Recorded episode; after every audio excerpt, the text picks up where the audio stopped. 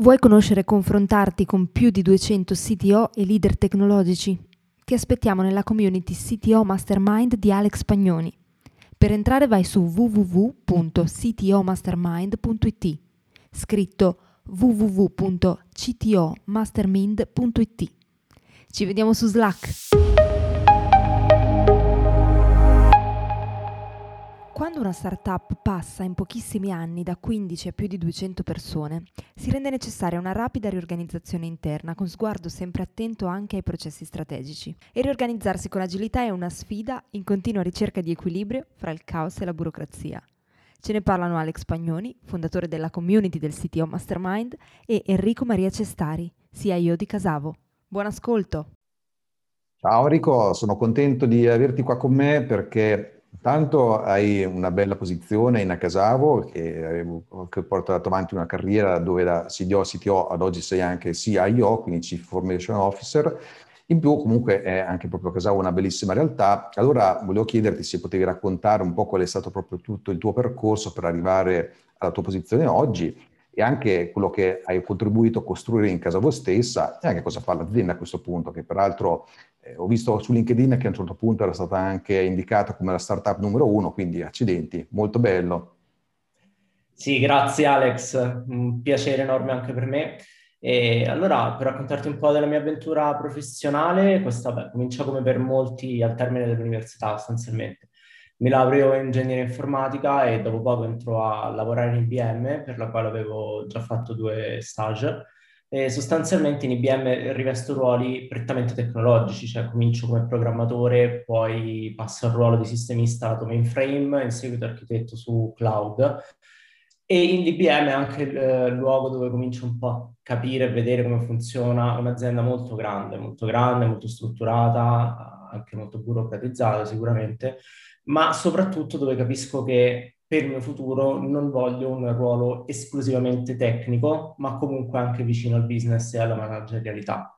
Uh, sulla base anche di queste considerazioni, dopo qualche anno entro in BCG Platinion, dove per due anni e mezzo eh, vengo eh, impiegato su progetti in tutta Europa, lavorando come consulente per clienti molto diversi, industrie diverse, quindi dal financial services all'energy, e qui è il luogo che mi permette di consolidare una struttura rigorosa e anche un approccio al problem solving su tematiche anche molto diverse rispetto a quelle con cui mi ero confrontato prima. E, ehm, quindi è dove veramente comincio a mettere una struttura che poi mi tornerà molto utile anche in seguito. Uh, e da qui poi giungiamo alla mia mission attuale, quella in Casavo, che fammi dire è un'esperienza bellissima sia dal punto di vista professionale che anche umano, quasi, quasi sentimentale proprio, nel senso che quando sono entrato, e ti parlo alla fine di meno di tre anni fa, eh, quindi non è che stiamo parlando di epoche, però quando sono entrata era una piccola startup di circa 10 persone e oggi è una scale up che ne conta 208, in realtà 208 al momento della registrazione, quando andrà live il video probabilmente saremo ancora di più. E in Casavo ho conosciuto oggettivamente un mondo nuovo e anche un modo nuovo di fare le cose, che sostanzialmente ha stravolto tutto quello che sapevo, che avevo imparato fino a quel momento, perché comunque quando devi, quando devi mettere in pratica un approccio imprenditoriale è comunque molto diverso rispetto a quando hai avuto dei ruoli basati molto sull'expertise in strutture già consolidate. Questo mi ha obbligato veramente a reimparare completamente tante cose Uh, mettermi in discussione anche dal punto di vista umano e non solo professionale, quindi anche mettere in discussione delle cose di me che pensavo fossero tutto consolidate e adottare sostanzialmente un processo di continuous improvement uh, su me stesso in modo anche molto umile. E durante questo periodo ho avuto grosse soddisfazioni, devo dire, e anche la possibilità di conseguire un MBA proprio grazie a Casavo eh, che era uno dei miei sogni di vita e quindi non smetterò mai di ringraziare questa azienda per questa opportunità e, e ho potuto eh, e ho ancora oggi l'opportunità di mettermi alla prova con delle sfide manageriali importanti e, e complesse perché poi un'azienda che scala così rapidamente, certo tutto bello, eh, soprattutto uno legge gli annunci, tutto favoloso, però ovviamente scalare così rapidamente significa che ogni singolo mese ci sono sfide nuove e molto complesse. E quindi questo, come dicevi, in Casavo ho rivestito tre ruoli diversi e sono entrato come eh, CTO quando c'erano praticamente 10 persone e ti dico, sono passato veramente dal primo mese in cui veramente dovevo anche aprire i scatoloni dei computer che arrivavano ad oggi in cui abbiamo un team di prodotto, un team tech, appunto stiamo facendo eh, scalare anche la funzione proprio di IT Service Management, stiamo consolidando la cyber security. Eh, insomma, è stato, è stato veramente come andare sulle montagne russe, devo dire. E, e quindi ecco, mh, è un'esperienza che sto vivendo proprio non soltanto come un mestiere, ma come, come una mission, come qualcosa di molto più personale. Molto interessante, in particolare a un certo punto hai citato il fatto che ti hai reso conto che nella tua carriera avresti voluto proprio essere un manager a un certo punto, no? Quindi questo qui in effetti nel nostro settore, non nell'ambito tecnologico, in effetti c'è un po' un bivio a un certo punto nel percorso di una persona che nasce come figura tecnica, quindi sviluppatore o una figura del genere, e a un certo punto può decidere o di proseguire in questa carriera fino a diventare insomma un senior, un mastro, un architetto e così via, a un certo punto può anche prendere quella, quel bivio che lo porta appunto a una carriera manageriale, che poi anche questa poi ha tutta una sua prosecuzione. Però in effetti c'è un problema di fondo che eh, da quello che insomma ormai si è resi conto, se ad esempio nel mondo ad esempio finanziario o di altri settori c'è tutto un approccio manageriale ormai consolidato, sono corsi eh, ad hoc e tra l'altro tu stesso no, anche con l'NBA sicuramente hai visto anche tante questioni proprio di management che sono sicuramente molto interessanti, ma alla fine quello che eh, emerge è che per eh, figure di questo genere nel mondo tech manca un qualcosa che invece porti proprio a costruire un leader tecnologico di questo genere qui. E quindi mi chiedevo proprio in questo tuo percorso che tipo di problemi hai dovuto affrontare in questo senso qui, se magari hai anche avuto la possibilità di avere un mentore o comunque qualcuno che ti potesse dare una mano o anche dare il boost a questo tipo di percorso, o se alla fine, come tanti altri, hai dovuto costruire da solo questo tuo percorso per arrivare a quello che sei oggi.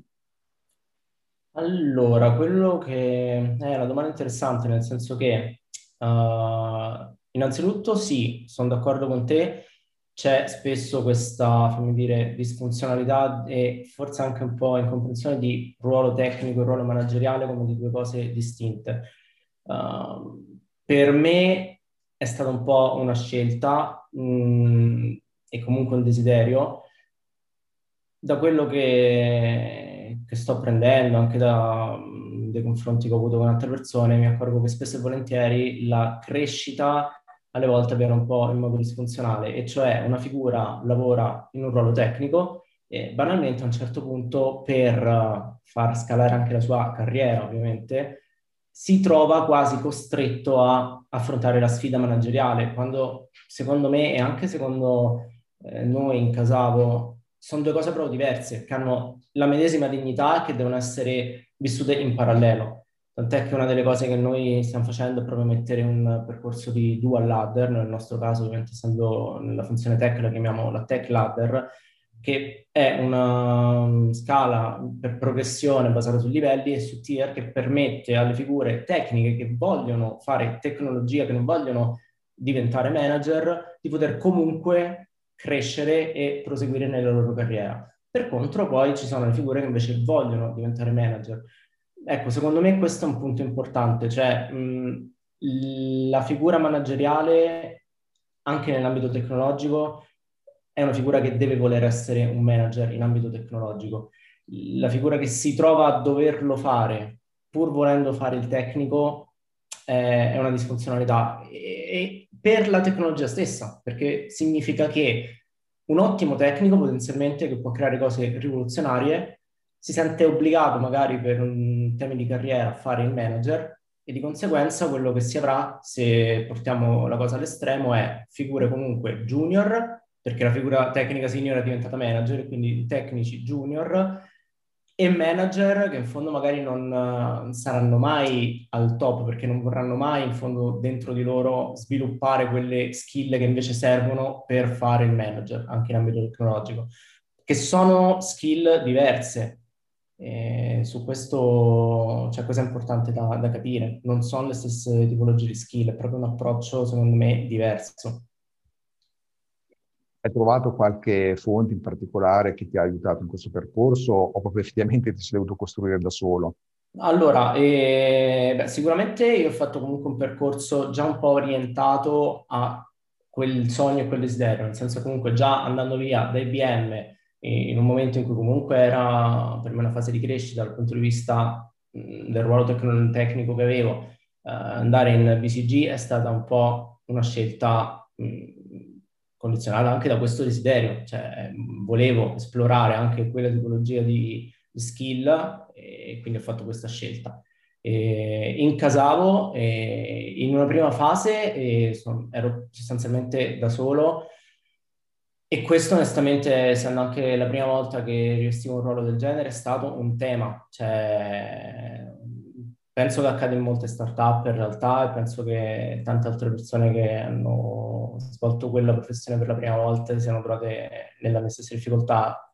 Però effettivamente ero l'unica persona in azienda in quella fase che poteva prendere delle, delle decisioni tecnologiche e questo comunque è impegnativo anche perché all'epoca non avevo ancora un, dire, un network, una, delle conoscenze anche di altri CTO, magari con cui confrontarmi quando c'era da prendere qualche decisione. Quindi sicuramente quello è stato un momento complesso. C'è anche da dire che in una startup un CTO quando si è in 10 persone è diverso dal dire CTO, CEO, tech leader quando si è in 200 e, e così via perché magari lì il ruolo eh, deve anche essere più hands-on, per forza di cose, si è in pochi, tutti fanno un po' tutto. Il, sicuramente il, un grossissimo boost eh, mi è arrivato con uh, l'arrivo in Casavo di, del nuovo CTO, Francesco Dominicato, che è un CTO molto senior con un network consolidato. E devo dire che lavorare con lui mi ha fatto vedere veramente tanto un modo diverso di fare le cose e, e anche mi ha fatto apprezzare una cultura tecnologica un po' diversa da quella che poi avevo visto io, perché comunque per quanto vuoi in, cioè, la tecnologia, cioè in ogni mondo che vai magari la tecnologia la vedi in modo diverso. E anche quando ero in consulenza comunque la tecnologia la vedevo magari molto di alto livello, in IBM fin troppo basso livello e ti dico, non, non, avevo apprezzato tutta una componente che magari è quella anche di cui parleremo oggi, che è quella dell'agilità, fatta nel vero senso della parola. Perché poi un conto è studiarla, leggersi blog, studiarla all'università, sentirne parlare e, e vedere anche aziende molto strutturate che cercano di mettere a terra qualche progetto, che poi con il senno di poi è anche sbagliato chiamarlo progetto nel caso dell'agilità, e, e un conto è dover creare da zero una, un'azienda che sia fondata sull'agilità. Ecco, su questo veramente devo dire che Fram ha fatto veramente da mentor e è un gran leader e penso che è una delle cose che mi porterò per tutta la carriera. Sì, sì. E poi ovviamente l'MBA, eh, quello anche per me è stato super importante perché mi ha permesso di colmare alcuni gap anche dal punto di vista proprio sia di contenuti, perché proprio di, a livello di eh, temi finanziari, economici e gestionali, che anche a livello banalmente di modelli mentali, che poi è quello a cui lo studio deve veramente mirare, cioè arrivare a modificare i propri modelli mentali per affrontare le complessità e i problemi che si presentano in modo diverso e più efficace. Sì, devo dire che sicuramente allora nel tuo caso il fatto di aver avuto un mentore è stato un fattore importante, tra l'altro insomma, Francesco lo conosciamo, è un bel personaggio, quindi accidenti anche lì è una bella esperienza che sicuramente può aver dato proprio il boost, come dici tu.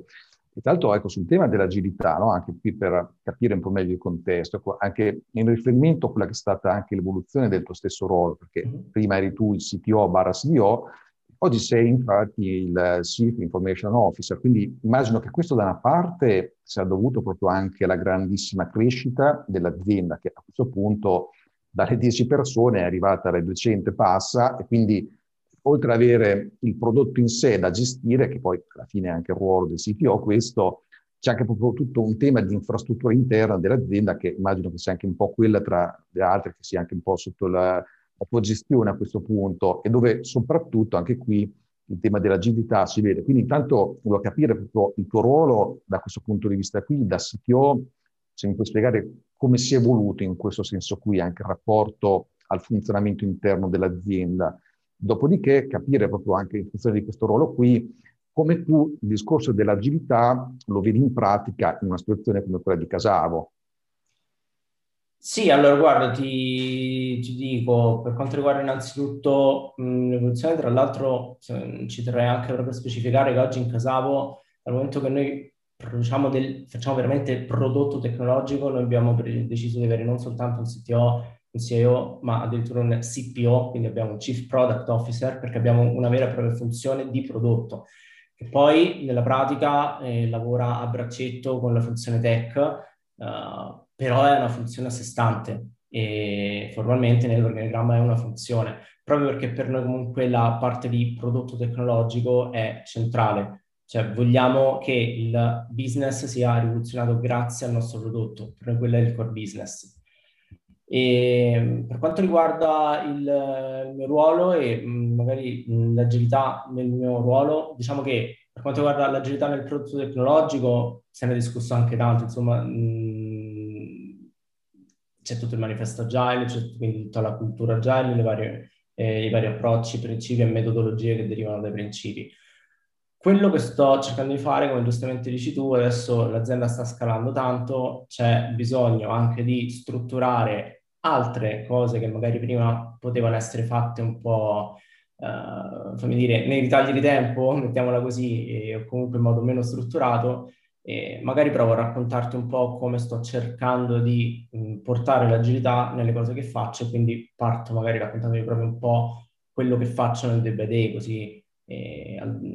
riesce anche a capire un pochino meglio poi il mio mestiere. Sostanzialmente, sì, magari, e, e, le sfide che affronto poi giorno dopo giorno. Sostanzialmente, cioè, le tematiche che seguo oggi possono essere schematizzate in tre dimensioni, in tre pillar. Eh, IT Service Management, Cyber Security e Tech Governance, dove l'IT Service Management per noi alla fine è fornire agli utenti, mettergli a disposizione tutto quello di cui hanno bisogno per lavorare bene quindi partire dall'hardware, quindi device, infrastruttura di rete negli uffici. Adesso in smart working stiamo ragionando anche sul tema appunto dell'hardware in smart working, banalmente. Software, quindi soprattutto per quanto riguarda i tool di terze parti, da integrare con i nostri, perché ok fare prodotto tecnologico, però è ovvio eh, che c'è bisogno di integrare anche i tool già esistenti. Uh, e poi supporto e servizio, nel senso banalmente eh, la risoluzione effettiva di problemi ma anche l'evangelizzazione dell'utilizzo delle risorse. Cioè, nel momento ok, mettere a terra mh, l'integrazione di un tool, ok, fornire delle risorse hardware, però c'è anche da far capire spesso come i tool si utilizzano nel modo migliore. Uh, anche perché comunque Casavo è un'azienda in cui ci sono tante funzioni diverse, non tutte sono necessariamente tech savvy, di già. Um, la parte di cyber security sicuramente intendiamo la parte tecnologica, ma anche la promozione di una cultura della sicurezza in, uh, in azienda. E questo deve tenere mh, fortemente in considerazione l'aspetto umano, perché poi spesso e volentieri i rischi della sicurezza avvengono a, a causa di errori umani prima ancora che di eh, vulnerabilità tecnologiche. E poi c'è l'altro pillar, il terzo, che è quello della tech governance, che fammi dire è legato a aspetti più gestionali, finanziari, manageriali e in particolare ad esempio la gestione del budget, ma anche di tematiche legali, quindi correlate alla nostra funzione.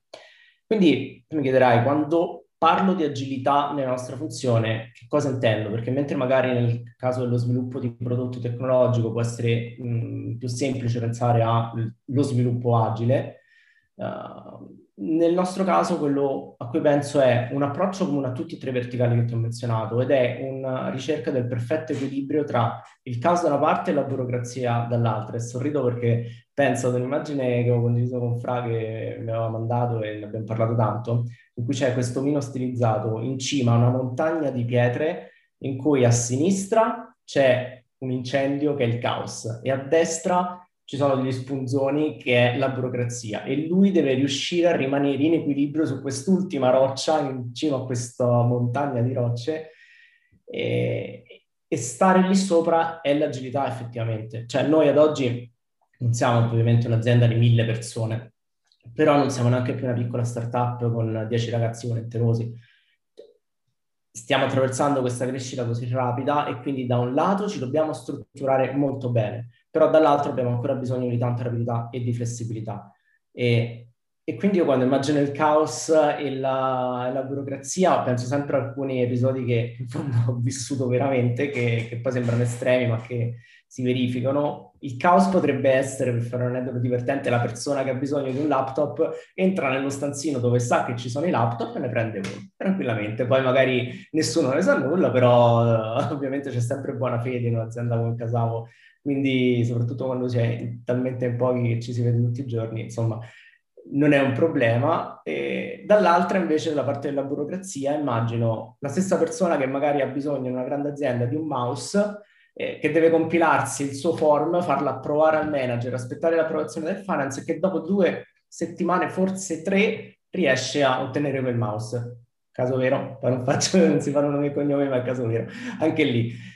È chiaro che sono estremi, sicuramente poi la realtà sta sempre un po' più nel mezzo, il caso tipico è sempre più nel mezzo, però ci rendiamo conto che andare in uno di questi estremi in un'azienda come Casavo procurerebbe un danno. E in fondo credo che anche in altre aziende non bisognerebbe mai arrivare a questi estremi qui. Eh, quindi ecco, per riassumerti, per me il primo aspetto chiave dell'agilità nell'IT è proprio riuscire a trovare quelle modalità più adatte per riuscire a stare in equilibrio senza pendere verso questi estremi qui. E poi questo è un po' il quanto ti posso raccontare poi come lo declino un po' sui vari verticali. Sì, sì, sarebbe molto interessante anche perché proprio questo discorso qui dell'agilità non è semplicemente un discorso di natura tecnica che diciamo, rimane tra di noi, in realtà ha a che fare anche con temi molto importanti come anche la competitività dell'azienda. Perché mi viene in mente proprio un caso che sto seguendo questi giorni per un cliente, sto dando ecco, della consulenza, un aiuto, no? che però per una banca deve fondamentalmente mettere online quello che è un sito statico, diciamo così, con CMS, quindi poco più che un sito vetrina. Ecco, chiaramente le banche sono un settore molto regolamentato, dove l'IT, quello tradizionale, è molto forte e ci sono tutta una serie di procedure che quelle allora veramente, possiamo vedere come una pura burocrazia in certi sensi, perché perché proprio il problema che è venuto fuori è quello che per mettere online questo sito che è appunto quasi statico, viene fuori che c'è tutto un mondo che di carta, di moduli per impostare la disaster recovery, dei requirements fuori di testa. Ecco, questo qui cosa comporta? Che nel frattempo ci sono dei competitor di queste banche che stanno diventando cloud native. Ecco, proprio di questi giorni è la notizia che c'è la prima banca europea che è diventata completamente orientata al cloud, non ha più eh. sistemi interni, eccetera. Ecco, e questo qui diventa un fattore competitivo enorme, quindi trovare questo equilibrio, da una parte evitando quindi appunto il caos, non è semplicemente un esercizio di stile o per vivere bene all'interno dell'azienda, sì, certo sono anche questi tipi di benefici, ma in realtà serve proprio a far sì che l'azienda stessa possa anche sbloccare o comunque aumentare notevolmente il time to market di tutta una serie di cose ed evitare che la funzione IT più o meno tech sia invece un freno quando dovrebbe essere il motore dell'innovazione. È per questo che questo equilibrio, questa agilità la vedo fondamentale. Peraltro, ecco, visto che qui tu tocchi tre grossi blocchi, no? quindi l'IT in sé aziendale, la cyber security, la tech governance, ecco, immagino che per quanto riguarda ad esempio la parte più interna, un punto fondamentale sia la soddisfazione degli utenti, no? anche il feedback che Bravissimo. si riceve. Quindi come funziona da questo punto di vista il tuo approccio? Hai, hai, centrato in pieno proprio quello che per noi è il KPI, cioè mh, mm, quando parliamo di quel pillar lì, tutto si riduce in fondo a l'utente è soddisfatto, sta lavorando bene e lì arriviamo dritti dritti a quel secondo punto dell'agilità che, che noi implementiamo, cioè il feedback, implementare il feedback per il miglioramento continuo. In fondo sì, l'agilità poi nasce nel mondo dello sviluppo del software, ok, però poi se ci pensi il, tutti i principi possono essere applicati al di fuori di questo. E il punto è poi ovviamente nelle realtà specifiche capire come fare, cioè banalmente anche lì noi ad oggi appunto siamo come dicevo circa 208 persone e siamo in due nazioni diverse, in città diverse, soprattutto in fase di pandemia, quindi in smart working, gran parte di noi è in smart working per la maggior parte del proprio tempo, non è banale capire se l'utente si sta trovando bene, sta lavorando bene. Cioè, noi adesso ci stiamo attrezzando in vari modi, ad esempio anche mettendo tool di monitoring automatici delle linee degli uffici, se la connettività va giù, voglio essere il primo a essere informato sul cellulare anche di notte, qualunque cosa succeda, ok, ma anche fatto questo, non è così banale arrivare al pensiero del, sapere se quella specifica persona in quello specifico momento sta lavorando bene o se magari ha un laptop che non è quello adeguato per lavorare, che sono magari piccole cose se uno pensa alla scala, ma sono poi importanti perché poi eh, sono quelle che quando la persona lavora bene è il momento in cui veramente è produttiva. In questa fase qui di crescita super veloce non ci possiamo permettere cali di produttività. Quindi lì l'approccio deve essere quello di ascoltare l'utente e creare momenti per poter ascoltare l'utente. Mm, ad esempio, noi adesso abbiamo implementato una retrospettiva ET, quindi la retrospettiva che generalmente si fa nell'ambito di sviluppo tecnologico con, con il team di sviluppo, l'abbiamo implementata con degli utenti, quindi da cross-funzionale da varie funzioni dell'azienda che avevano interesse a partecipare a dare i loro feedback e da lì riesci a percepire anche qualcosa in più rispetto a quello che percepisci dai survey che comunque facciamo. Perché per me è importante anche mischiare un po' gli aspetti quantitativi, quindi le misure quantitative, con degli aspetti più di percezione che ti permettono di dare anche più contesto a quei numeri. Perché secondo me, e lì allora, noi stiamo diventando un'azienda data driven, ci stiamo andando sempre più verso l'utilizzo dei dati ed è fondamentale misurare e tracciare i numeri, sempre. Questo è, secondo, secondo noi, è veramente qualcosa di fondamentale. Però poi bisogna anche capire bene se quelle misure che tu stai prendendo sono efficaci e ti stanno portando nella giusta direzione. Faccio un esempio divertente, cioè quello degli NPS. Noi ad oggi abbiamo un fornitore esterno per uh, i ticket di supporto IT, di un servizio di helpdesk,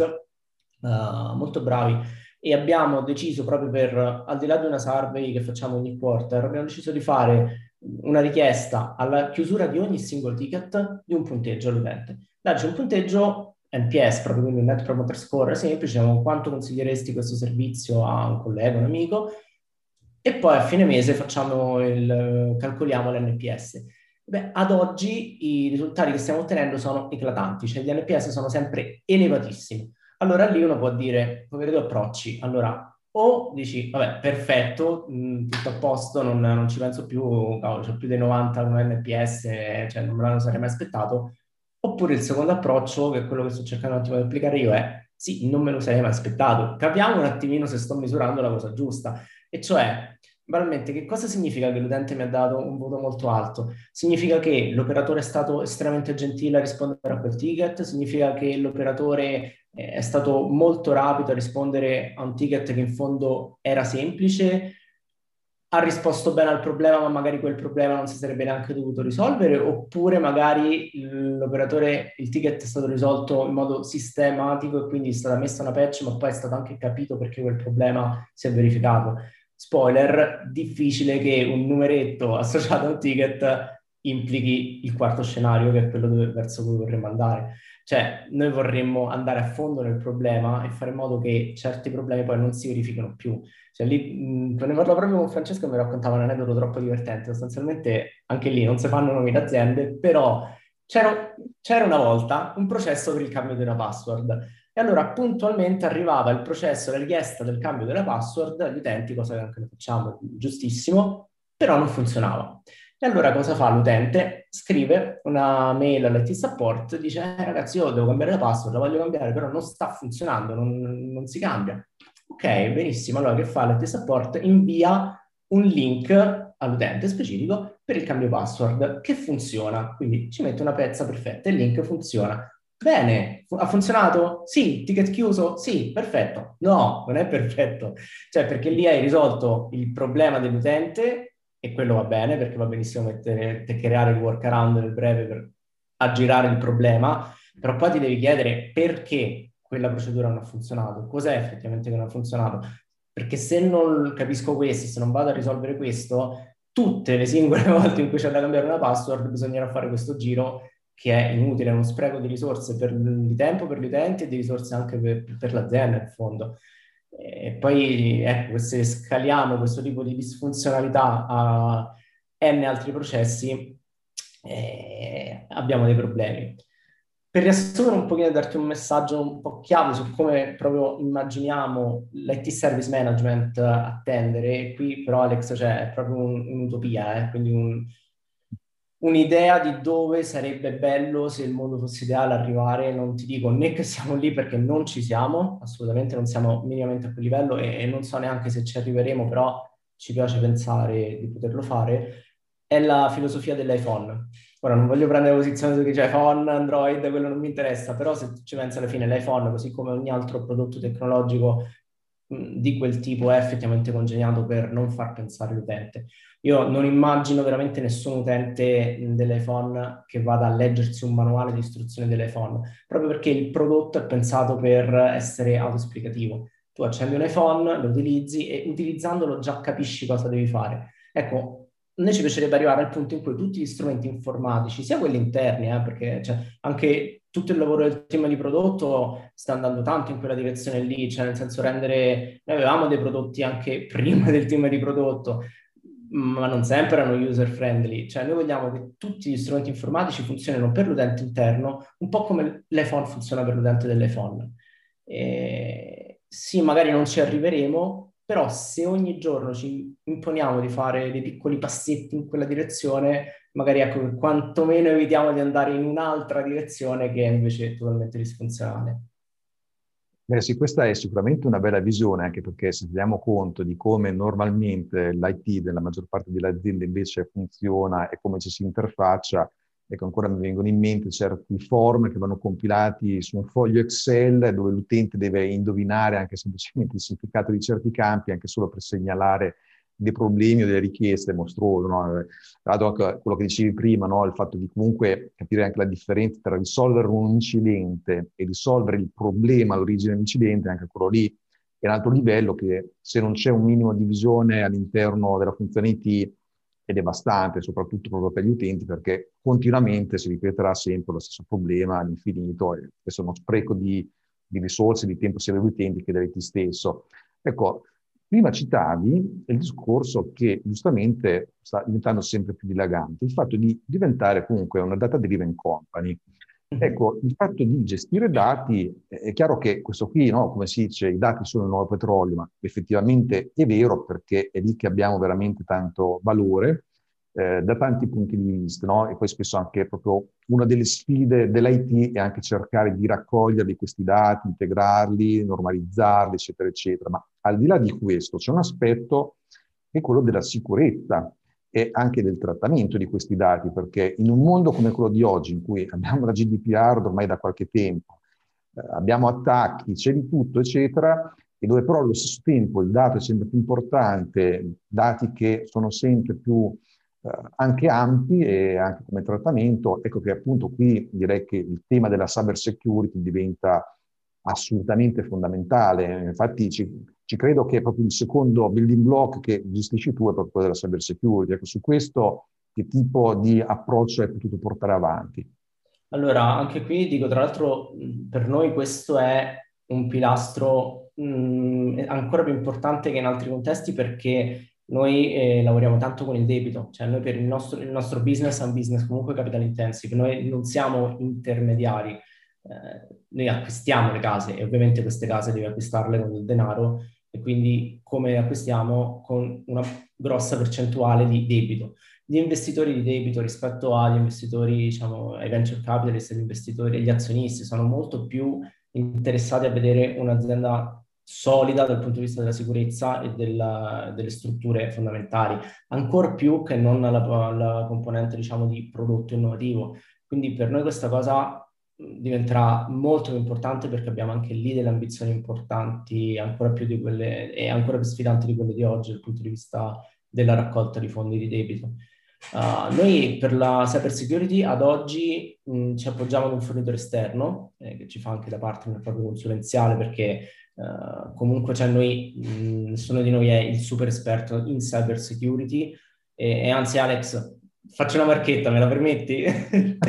Io, te lo ammetto, è una marchetta, però eh, devo aiutare il mio char perché stanno veramente facendo un extra lavoro. A breve apriremo una posizione per un security manager, proprio perché questa, quest'area è fondamentale e, e abbiamo bisogno anche di almeno cominciare con una persona interna verticale su quell'area lì e cominceremo quest'anno già con un security manager, quindi se qualcuno che ascolta è interessato ed è appassionato del, dell'avventura di Casavo, siamo qui. no, però ecco, ne conosco io qualcuno molto bravo. Ottimo Alex, grazie mille, a buon rendere. No, allora, ehm, per noi cioè, è importante, al di là poi dell'aspetto appunto tecnologico, diffondere quella che è la cultura della, della cyber security, perché si parla sempre di cyber security e si pensa sempre al famoso hacker da film con la felpa, il cappuccio, chino sulla tastiera uh, con questi codici inconcepibili davanti al computer, davanti al monitor, che fa cose. Il problema è che ad oggi la maggior parte degli attacchi non sono tecnologici, ma perché semplicemente è molto più facile fare degli attacchi non tecnologici, cioè uh, è molto più semplice andare a colpire quello che è l'anello debole della, della struttura. E qual è l'anello debole alla fine nella sicurezza dell'azienda? Un utente che è povero non è mai stato informato o istruito riguardo alla cyber security, a quali sono i rischi che, che possiamo correre. Cioè, un, un aneddoto carino è quello dei, dei, vari post-it attaccati al monitor con le password, con credenziale e password. Cioè, noi ad oggi abbiamo i firewall Sophos, li aggiorniamo costantemente, eh, abbiamo gli hard disk che vengono sempre criptati, con la possibilità di fare web in da remoto, un MDM di, di VMware, il Workspace ONE, cioè non, non andiamo mai a ledere la privacy delle persone, abbiamo policy non stringenti sotto quel punto di vista, però possiamo sapere da remoto cosa succede sulle macchine, quindi cioè, investiamo tantissimo in tutto ciò e poi però magari apriamo il laptop e scopriamo che attaccate ci sono le credenziali e chiunque abbia aperto quel laptop può accedere a tutti i dati. Questo è un problema ed è un problema che non può essere affrontato soltanto con, de, con un approccio tecnico, con un approccio tecnologico, è necessario sensibilizzare tutta la popolazione aziendale e anche lì, quando parliamo di agilità in questo senso, cioè noi come pensiamo di farlo? Cioè, non con corsi standard, onestamente, cioè corsi comunque basati sulla teoria in cui si mettono le persone povere che non vogliono farlo davanti a uno schermo, magari quei corsi automatici in cui sei obbligato a vedere le slide fino alla fine della narrazione. No, eh, di quello probabilmente non rimarrebbe nulla. Eh, secondo noi bisogna far vedere le cose vere, cioè anche organizzare dei finti attacchi. Adesso non voglio spoilerare troppo quello che abbiamo in mente perché sono cose che funzionano se non vengono spoilerate prima. Però vogliamo fare in modo anche che le persone in un ambiente controllato si mm, brucino un pochino, in modo, in modo scherzoso e giocoso ovviamente, però che si rendano effettivamente conto dei rischi che possiamo correre per, anche solo per delle piccole disattenzioni. E poi ovviamente c'è tutto l'aspetto comunque della sicurezza tecnologica, quella vera e propria, eh, quindi tutti i vari penetration test, sia lato codice che anche ovviamente gli assessment infrastrutturali, l'attack response testing, il threat model. Poi sicuramente essere un'azienda cloud-based su questo aiuta, eh? nel senso c'è, c'è il discorso della certificazione ISO 27001, non per dirne una. Pensiamo che di gran parte delle cose speriamo siano gestite molto bene da Amazon, che ad oggi è il nostro provider principale per quanto riguarda il cloud. E c'è il tema anche qui del bilanciamento, perché noi sicuramente dovremmo andare a mettere delle policy di sicurezza per Casavo, sia per quanto riguarda gli uffici che anche banalmente magari l'installazione di applicazioni. E questa cosa io lo, lo vedo e lo percepisco dai ragazzi, soprattutto che sono entrati presto in Casavo, alle volte, ogni volta che si usa il termine policy, eh, parte quasi la tachicardia, dice oddio ma adesso non possiamo più fare... No ragazzi, non è così, cioè il punto è proprio quello, è... Uh, riuscire a trovare sempre quell'equilibrio tra delle policy magari restrittive, che non è quello che vogliamo, e delle policy che invece permettono di fare alle persone bene il loro lavoro, però al tempo stesso di garantire all'azienda una solidità importante. E, e questo è l'obiettivo, questa è la, è la sfida. Cioè, non, è, non, è, banale perché semplicemente è più semplice mettere la policy, la policy restrittiva su tutto. Allora, come genitore, no, questo non lo puoi fare perché... Mh, mm,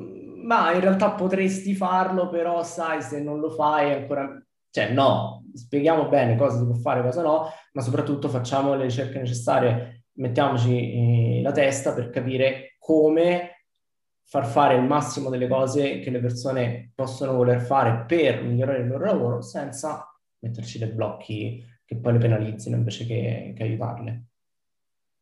Sì, anche in questo aspetto infatti il ruolo delle persone è centrale, anche l'approccio che, che si porta con, con, loro nel formare sul discorso sicurezza è proprio fondamentale, perché la semplice policy poi spesso viene anche ignorata, l'importante invece è proprio far capire anche quello che c'è dietro, quindi sicuramente questo è il modo giusto per approcciarlo. Questo ci porta poi alla tua terza area di gestione, che è quella della tech governance, no? che quindi sì. in realtà anche come la vostra, anche immagino degli aspetti legati anche a parte un po' più finanziaria e, e anche legale, visto che comunque avete un business che capital intensive, di conseguenza anche a livello tecnologico penso che ci siano degli aspetti da tenere in considerazione, no? Assolutamente, nel senso qui, cioè, quell'area lì è proprio quella che, uh, fammi dire, spesso e volentieri piace meno a chi viene da un ambito puramente tecnologico e che però per questo mestiere è fondamentale, nel senso tutti quegli aspetti appunto finanziari, come detto tu, relativi al budget, l'allineamento stesso con la funzione finance, i previsionali di spesa, aspetti, anche l'efficientamento dei costi, perché poi anche lì quando un'azienda scala Slack, faccio l'esempio semplice, che magari quando sei in 10 neanche ci fai caso che hai delle licenze Slack, ecco che quando cominci ad arrivare a 200 persone e ne prevedi tante di più per la fine dell'anno, dici aspetta un attimo, ma quindi quelle 8 licenze non sono più 8, eh, ecco che, che, cambiano le cose. Poi ci sono gli aspetti legali, soprattutto lato GDPR, perché poi tutto il tema della sicurezza poi va anche mh, di pari passo con quello.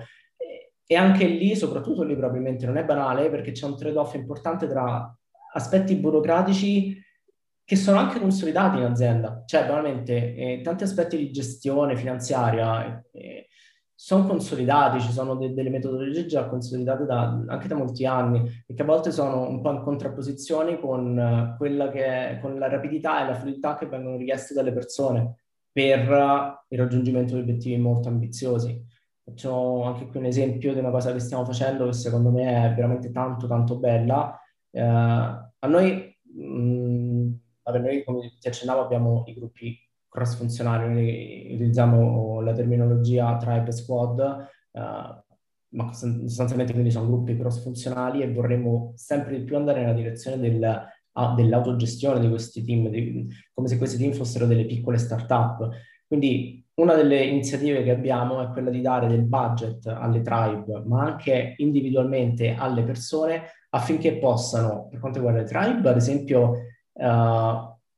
capire da sole di cosa hanno bisogno e mh, definire delle action. Se c'è bisogno di una consulenza, non c'è sempre bisogno di passare magari dal manager che diventa il collo di bottiglia a quel punto quando la cosa scala e la persona, la persona individuale che vuole fare un training deve avere, questo magari ha senso l'allineamento col manager dal punto di vista di supporto, cioè magari il manager ti aiuta anche a capire quale può essere la tua crescita, ma se vuoi fare della formazione è bello pensare che quella persona possa scegliere, avere un budget a cui attingere per poter pagarsi quella formazione. E lo stesso discorso vale anche per le strumentazioni di smart working e noi stiamo mettendo a terra un'iniziativa di questo tipo, ovviamente è un pilot, quindi eh, stiamo facendo tutto il possibile per farlo funzionare bene, ma anche quello, ogni cosa che facciamo la facciamo ott- anche dal punto di vista manageriale, la facciamo in ottica iterativa incrementale, quindi abbiamo messo a terra le cose, abbiamo parlato apertamente, ecco quello è importante, parlare apertamente ai ragazzi e dire guarda, vogliamo fare questa cosa, vogliamo arrivare a fare questo, ci sono delle complessità gestionali aiutateci anche voi a capire che magari non è che dal primo giorno va tutto bene, perché effettivamente da un lato c'è questa bella idea, poi dietro però c'è tutto un lavoro gestionale che è complesso, cioè perché giustamente poi anche il finance ha bisogno di una rendicontazione importante, quindi tu devi capire come allineare da un lato il fatto che i ragazzi possano uh, spendere i loro euro annuali quando più gli aggrada e sui prodotti che più gli aggradano però dall'altro devi riuscire a mantenere quella, non voglio usare la parola controllo eh, perché è brutta, però quella visione, visibilità su cosa sta succedendo, perché ce n'è bisogno, altrimenti lì poi si torna nel caos. E, e ecco, anche qui è, è un qualcosa che per me è affascinante e che secondo me per chi vuole fare questo mestiere deve essere un po' affascinante. Cioè, alla fin fine, per, mm, per approcciare a questa cosa qui è necessario capire come funzionano questi aspetti anche in ottica tradizionale, su questo un MBA sicuramente aiuta veramente tanto, non sono aspetti tecnici, sono più legati al business sicuramente, però permette, capirli permette poi di uh, trovare anche magari soluzioni innovative, anche quando vai a parlare poi magari con, stesso, con le stesse persone del finance, ti permette di proporre e portare delle soluzioni migliori che poi possono aiutare i tuoi ragazzi a fare tecnologie bene. Quindi c'è anche questo aspetto qui, insomma. Ma guarda, da tutto quello no, che hai detto, comunque anche da quello che alla fine comunque si può intuire, cioè anche a questo punto il ruolo del tech executive ha sicuramente avuto un'evoluzione nel tempo rispetto a quello che era un po' diciamo, anche l'impostazione tradizionale, perché sono, mh, non si poteva parlare di tutte le cose che hai detto tu oggi come tipo di approccio e anche il fatto di poter anche avere un certo tipo di confronto anche con altri ruoli aziendali, finance, legal, eccetera, direi che ci porta verso un modello un po' diverso, migliore del, del tech executive. Ad esempio, recentemente ho fatto una bella chiacchierata con un consulente internazionale che si chiama Viv Ben Joseph, no? dove abbiamo visto alcune cose, ecco, lui è l'autore di un bel libro che si chiama The Tech Executive Operating System, no? perché okay. Eh, cioè, la cosa sta diventando eh, così evoluta e così strutturata al punto tale che eh, chiamiamo proprio un sistema operativo, questo insieme di strumenti, skill, eccetera. Ecco, una delle cose, ad esempio, uno dei, dei, temi che lui stesso porta avanti e di cui io sono già da tempo convinto, anzi lo, per certi versi lo porto all'estremo, è quello di, come dice lui, move upstream, no? Cioè, se tipicamente una volta il tech executive era una figura che in alcuni casi, in alcune aziende era anche quello che stava nello scantinato purtroppo, no? la parte IT eccetera, cioè, fisicamente conosco delle aziende che sono strutturate così. E, in realtà il tech executive, come intendiamo noi a questo punto, quindi che sia un CTO, un CIO, ma anche lo stesso CPO che avete voi, per certi versi, anche se magari di suo non è per forza una figura tecnologica, ha a che fare comunque in maniera molto diretta con la tecnologia, ecco, sempre di più devono stare in alto e io stesso dico che ad esempio il loro primo team non è il team tecnico, quello con il quale hanno a che fare, ma è il team, è il C-level, no? Perché loro stessi poi spesso sono anche dei C, dei C executive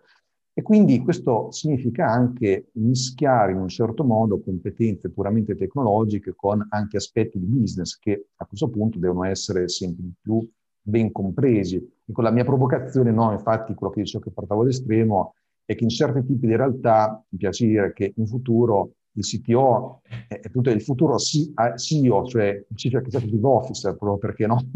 le aziende più tech Ecco, sono ruoli che sempre di più avranno un certo tipo di sovrapposizione.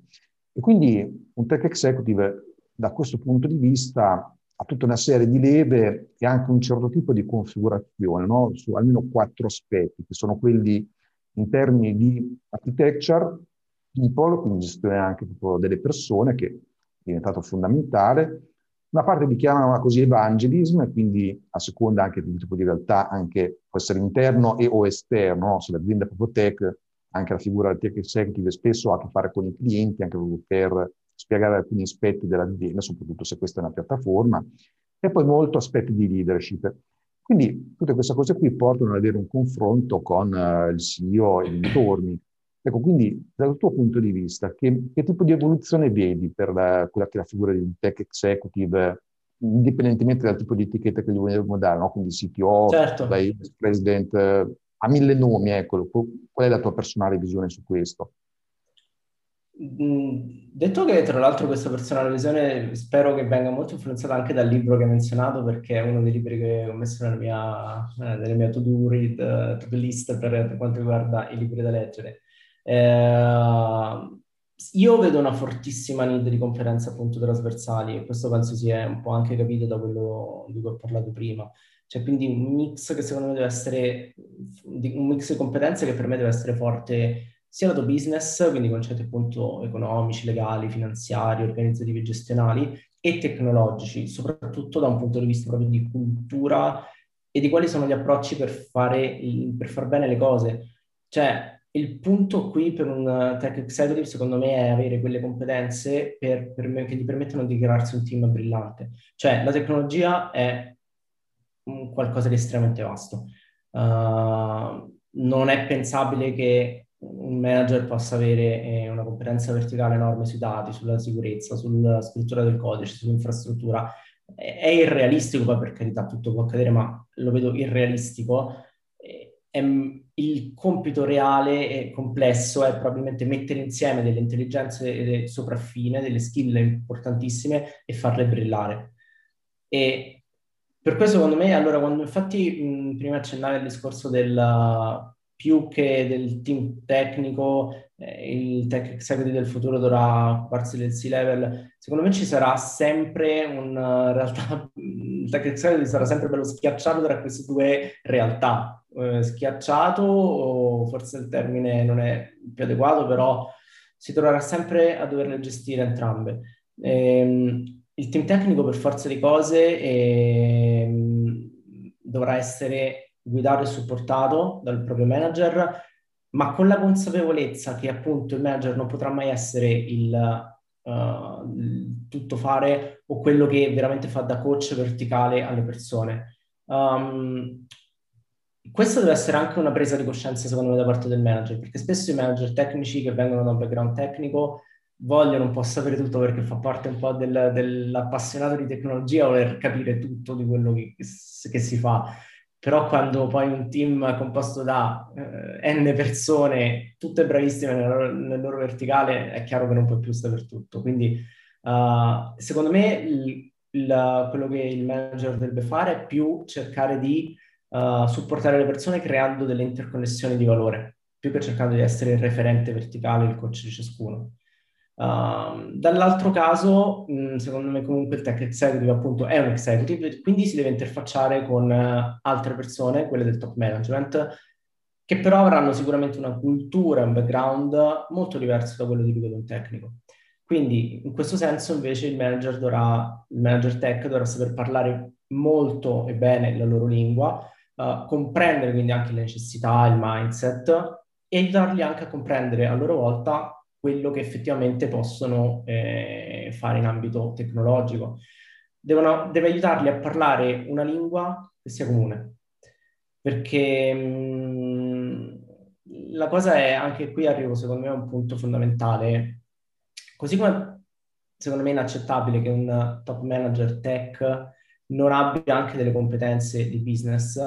diventerà sempre più inaccettabile anche l'opposto. Tradizionalmente nel top management si incontrano molte competenze di tipo appunto manageriale, economico, finanziario, meno da un punto di vista tecnologico. Però così come è importante che un executive tech cerchi di eh, studiare il più possibile anche quel tipo di nozioni, quindi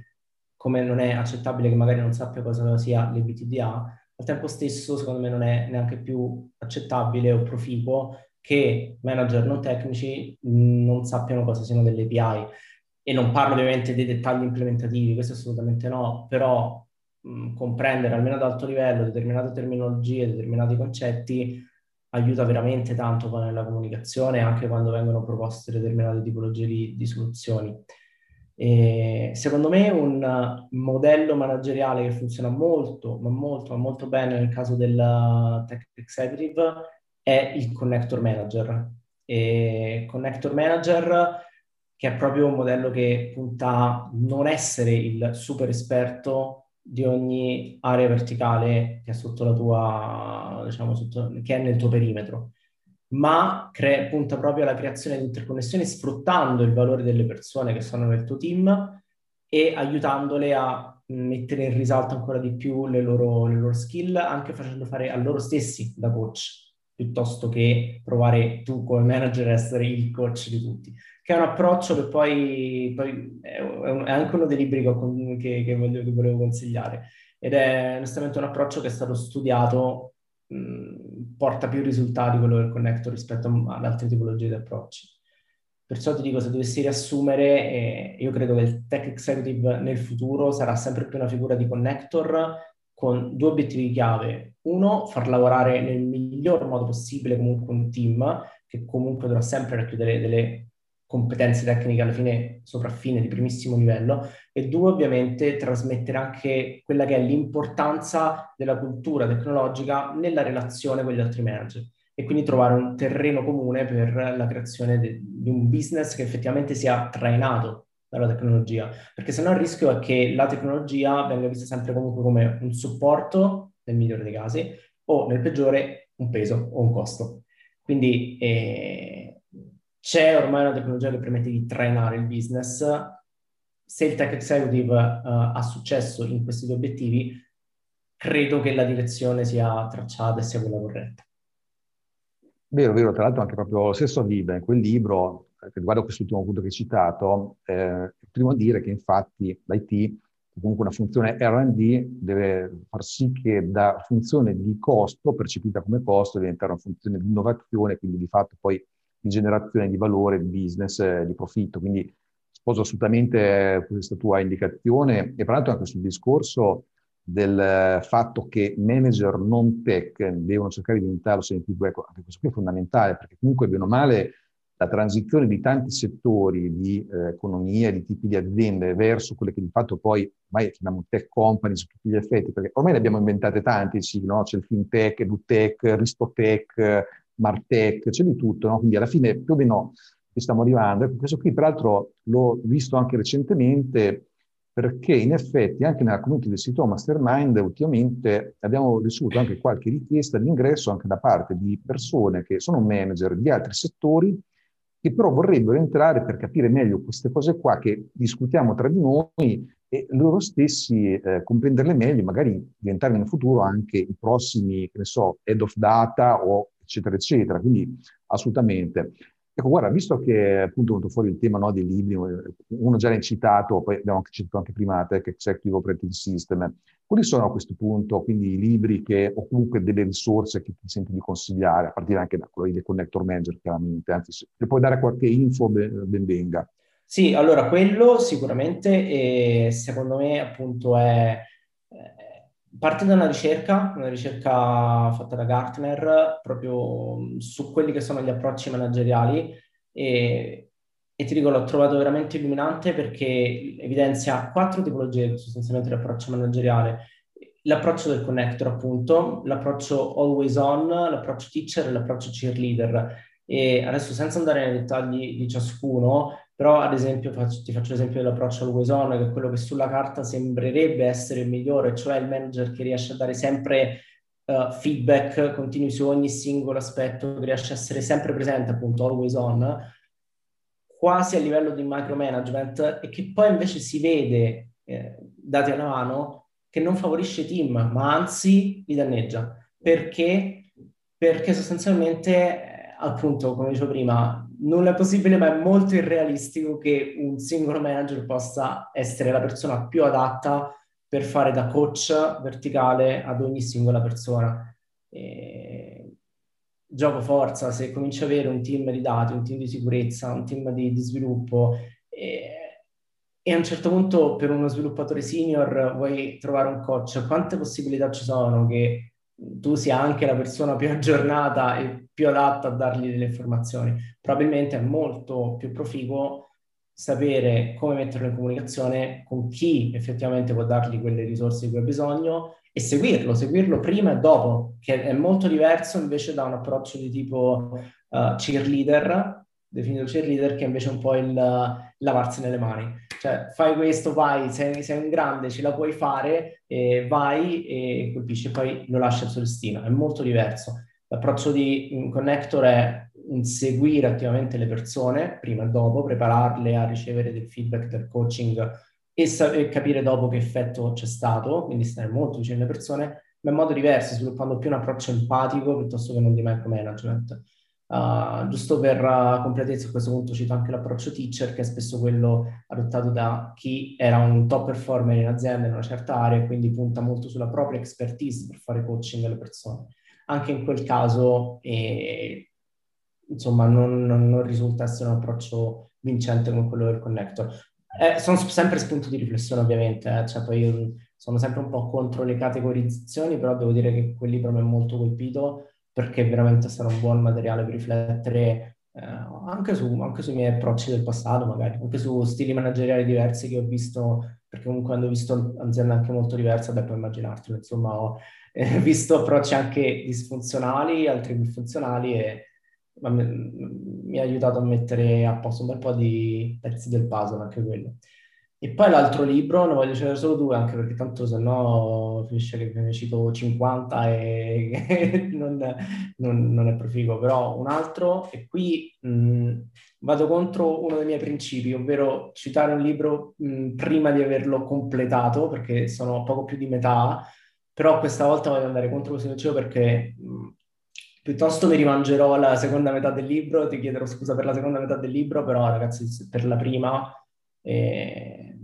Thinking in Systems di Donella Midos, uh, purtroppo scomparsa un po' troppo presto, e è un capolavoro, cioè è veramente qualcosa che mi sta cambiando i modelli mentali. È il libro che, la sua traduzione è proprio pensare in sistemi, pensare per sistemi.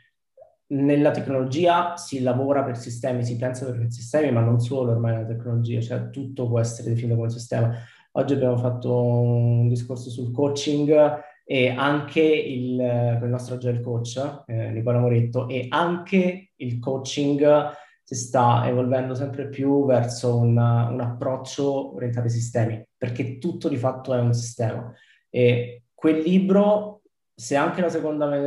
se anche la seconda metà dovesse rivelarsi valida quanto la prima, mm, penso lo, dovrebbe essere reso obbligatorio nelle scuole.